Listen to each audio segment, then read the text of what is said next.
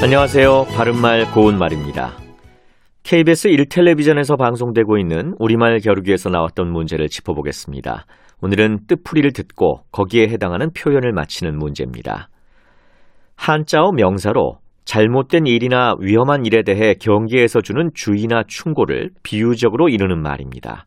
이음절로 된 이 표현은 무엇일까요?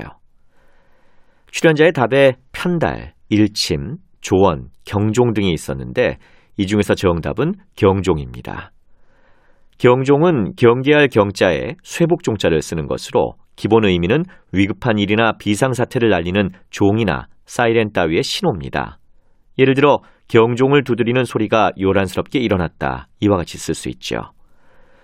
이것이 비유적으로 쓰이면 주로 경종을 울리다의 구성으로 쓰여서 잘못할 수 있거나 위험해질 수 있는 일에 대해 미리 경고해 주는 주의나 충고를 뜻합니다.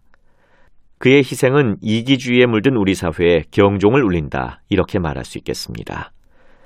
참고로 출연자의 답에 나왔던 편달은 스승이나 어른이 타이르고 격려함을 비유적으로 이르는 말입니다.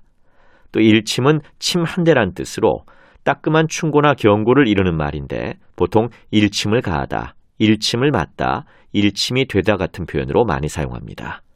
바른말 고운말 아나운서 이규봉이었습니다.